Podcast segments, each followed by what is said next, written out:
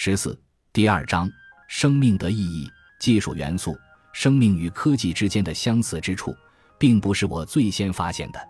科技的达尔文式进化这个魔音初次浮现在我的脑海中，是我在读《图灵的大教堂》这本书的时候。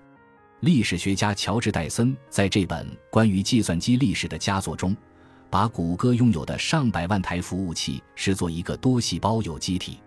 他还指出，所谓失业，本质上就是在那些没有代表机器工作的人当中流行的一种瘟疫。超级计算机竭尽全力地让人类共生体的生活变得舒适，提供养护的企业和个人因此获得的回报也就越来越多。后来我发现，戴森在《图灵的大教堂》之前还写过一本名为《机器中的达尔文主义》的学术史著作。在《机器中的达尔文主义》这本书中，他按照时间顺序记录了历史上关于人与机器共生进化的预言，最早可以上溯到早期计算机时代的塞缪尔·巴特勒和尼尔斯·巴黎塞利。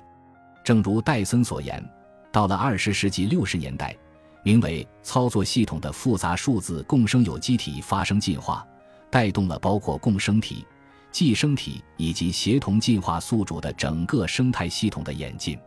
连线杂志创始主编曾身为全球概览杂志出版人的凯文·凯利是一位技术领域的远见者，他曾撰文预言科技生命体在地球上的出现。他在二零一零年出版的《科技想要什么》中提出，技术进化的方式与生物进化的方式相同。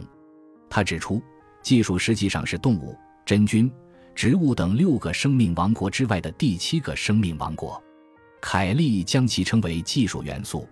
他预言，人类与科技之间的共生关系将不断加强，甚至最终达到完全相互依赖的程度。凯利所称的作为一种生命形态的技术，包括了冠冕、锤子这类静态的、不会持续变化的技术人工物。我在这里更关心的是具有自主动态行为的技术，比如戴森探讨过的操作系统。在我看来，电脑一旦关了机，就跟一具死尸没什么区别。它只有在执行一个程序的时候才具有生命。赋予电脑生命形态的是执行程序这个动态，而不是芯片和电线。照此看来，锤子这样的工具跟牙釉质一样，其实都是没有生命的。它们都是生命体的延伸，虽然对于生命体的存活来说十分重要，但并不能决定生命体是否具有生命。那么所谓活着又是什么呢？人工智能这个词赋予了计算机系统智能这种很久以来一直专属于生命体，特别是人类的性质。这样将计算机系统人格化，真的合适且有用吗？不过，本书讨论的不限于人工智能。大多数生命体根本不具备我们所说的智能，但这不妨碍它们具有生命。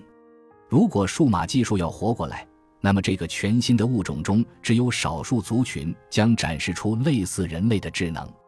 就算活着的机器只不过是一个比喻，我们能否从中学到什么呢？感谢您的收听，本集已经播讲完毕。喜欢请订阅专辑，关注主播，主页更多精彩内容等着你。